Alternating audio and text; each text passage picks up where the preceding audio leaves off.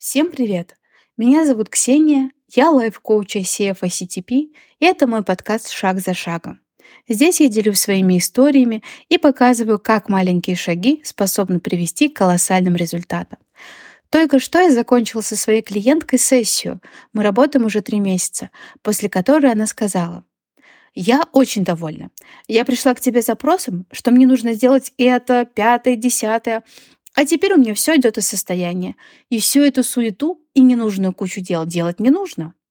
О чем это? О том, что девушка думала делать то, что обычно делают другие в ее ситуации. То, что якобы поможет. Но в итоге пришла к состоянию, которое решило многие вещи будто само собой. Да еще и в жизни параллельно все стало налаживаться. А это большая экономия силы денег. Вы замечали, как часто люди живут по принципу «беда не приходит одна». У человека что-то случается, происходит неприятность, и все. Настроение ухудшилось, все бесит, все наперекосяк. И как иначе чувствуют себя, например, влюбленные люди? Особенно если влюбленность взаимна. Душа поет, любая погода радует, любые неприятности воспринимаются легко, и жизнь будто налаживается сама собой.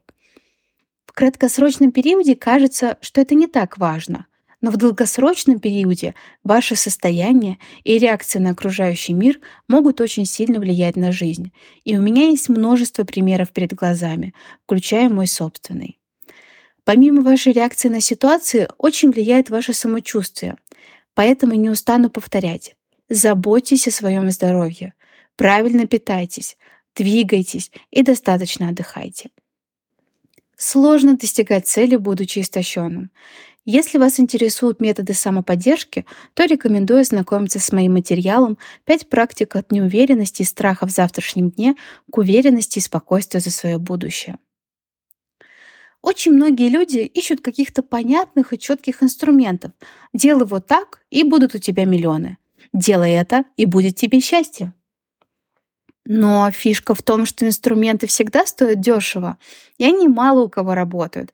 Если вы делаете как все, то и получаете не какой-то выдающийся результат, а то же, что и у всех. Нужно работать с мышлением и состоянием.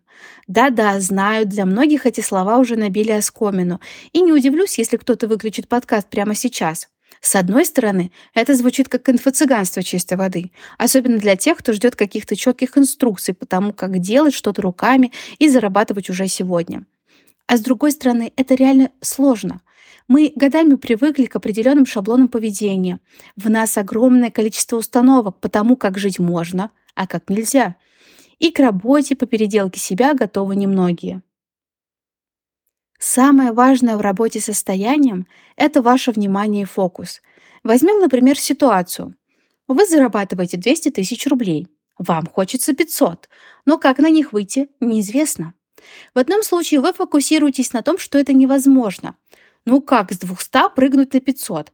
А если вы в найме, так вообще. Возьмем еще мировой кризис, сокращение, безработицу. Вокруг все плохо и вообще печальная картина. На выходе получаем человека, который трясется за свое место, убежденного, что получать больше, чем сейчас, невозможно. Теперь рассмотрим же те же исходные данные, но со смещенным фокусом внимания. Вы по-прежнему зарабатываете 200, по-прежнему хотите 500 и по-прежнему не знаете, с чего начать. Что если фокусироваться не на том, чтобы сначала попробовать увеличить свой доход не в два раза или даже больше, а, например, на 5%. То есть всего на 10 тысяч рублей. Согласитесь, звучит куда реальнее, чем за раз увеличить свою ЗП так сильно. И вот вам уже некогда думать про безработицу, сокращение и несбыточность ваших мечт. Вашему мозгу дана другая команда – увеличить свой доход за месяц на 10 тысяч рублей. И кто сказал, что для этого обязательно увеличивать вашу зарплату? Хотя и это реально. Если вас давно не повышали, то вы всегда можете прийти к руководству и поговорить по при... про прибавку в размере 20-30%. Как это делается, и даже подобные скрипты разговоров легко можно найти в интернете. На этом останавливаться не буду. Но если повышение невозможно, что может привести еще дополнительные 10 тысяч? Возможно, у вас есть старый хлам на продажу, или вы можете монетизировать свое хобби. Смените фокус внимания с «невозможно» на достижение цели. Второе, что важно для состояния, это широкий кругозор. Одна из самых частых, один из самых частых инсайтов моих клиентов во время сессии. А что, так можно было? То есть люди не знают, что можно жить и действовать по-другому. Поэтому очень важно расширять свой кругозор и при выборе коучей, консультантов также обращаться к людям, которые постоянно развиваются и держат руку на пульсе. Например, я знаю одну девушку, которая продает через Авито не только свои вещи, но и чужие. У нее отличные отзывы, и она замечательно делает фото для товара, поэтому она за небольшую комиссию продает вещи других людей. Я видела в ее магазине даже квартиры. Третье, что важно для состояния – постоянная работа над собой. Возможно, после прослушивания этого подкаста вы встрепенетесь и скажете «Да, здорово, теперь я слежу за собой и добьюсь всего». Но вот вас отвлекла рабочая задача, звонок от банка или сериал, и все, вы вновь скатились в свои шаблоны, свернулись калачиком в своем домике и ничего не хотите делать. Не обязательно всегда быть в боевой готовности и отслеживать свое состояние, но важно периодически тормошить себя и возвращать свой фокус внимания в нужное русло. Работа с состоянием — это не про то, чтобы всегда быть позитивным. Отнюдь. Это про то, чтобы все оборачивать в свою пользу. Стоите в длинной очереди? Ничего страшного. Вместо того, чтобы нервничать, займите себя. Почитайте интересную книгу. Сейчас много бесплатных читалок, можно загрузить что угодно. Растворитесь в любимой музыке или заберите пользу из аудиокниг или подкастов. Инвестируйте время неприятного ожидания во что-то полезное и приятное. Я много путешествую и работаю удаленно, поэтому научилась выжимать максимум из любых ситуаций. Если не ждать, а искать возможности, то кажется, что в сутках больше, чем 24 часа. Если вам нужно сделать работу, которая не нравится, также обращайте внимание на состояние. Фокусируйтесь не на том, что вам ненавистна текущая деятельность, а на самой деятельности. Вот вам нужно сводить таблицы. Вот чистить унитаз или мыть посуду. Направьте свое внимание на саму работу, а не опускайтесь в мысли о том, что все осточертело. Желательно, конечно, выстроить свою жизнь таким образом, чтобы нелюбимой деятельности было все меньше и меньше. Если у вас что-то не получается, ломается, идет не как надо, сыграйте в перевертыша. Я в такие моменты говорю, прекрасно получается. Ой, как замечательно все идет. Тут вновь не про позитивизм, а про фокус вашего внимания. Научите свой мозг простой истине. Вы великолепны, и все у вас шикарно получается. Звучит, возможно, глупо, но взгляните на людей, которые уверены в себе. Они могут быть не самыми красивыми, не самыми умными, но их уверенность в себе, их харизма позволяет им делать что-то и жить так, что другим остается только ахать от удивления. Помимо фокуса, важно следить за своим окружением. Многие часто закрывают на, эти, на это глаза, но как бы вам не было грустно, пересмотрите свой круг общения и минимизируйте общение со всеми ниже перечисленными категориями людей. Первое. Подрыватели вашей веры в себя. Фу, вновь на свои курсы записалась. И чё, и чё, научилась чему-то? Ты ходишь к психологу, ты что, психопат? Ну, посмотри на себя. Куда тебе с такой фигурой этот костюм? Тебе подойдет что-то темное, скрывающее недостатки. Гоните от себя таких людей. Нормально, если вам подсказывают и советуют, но только в том случае, если вы сами попросили об этом.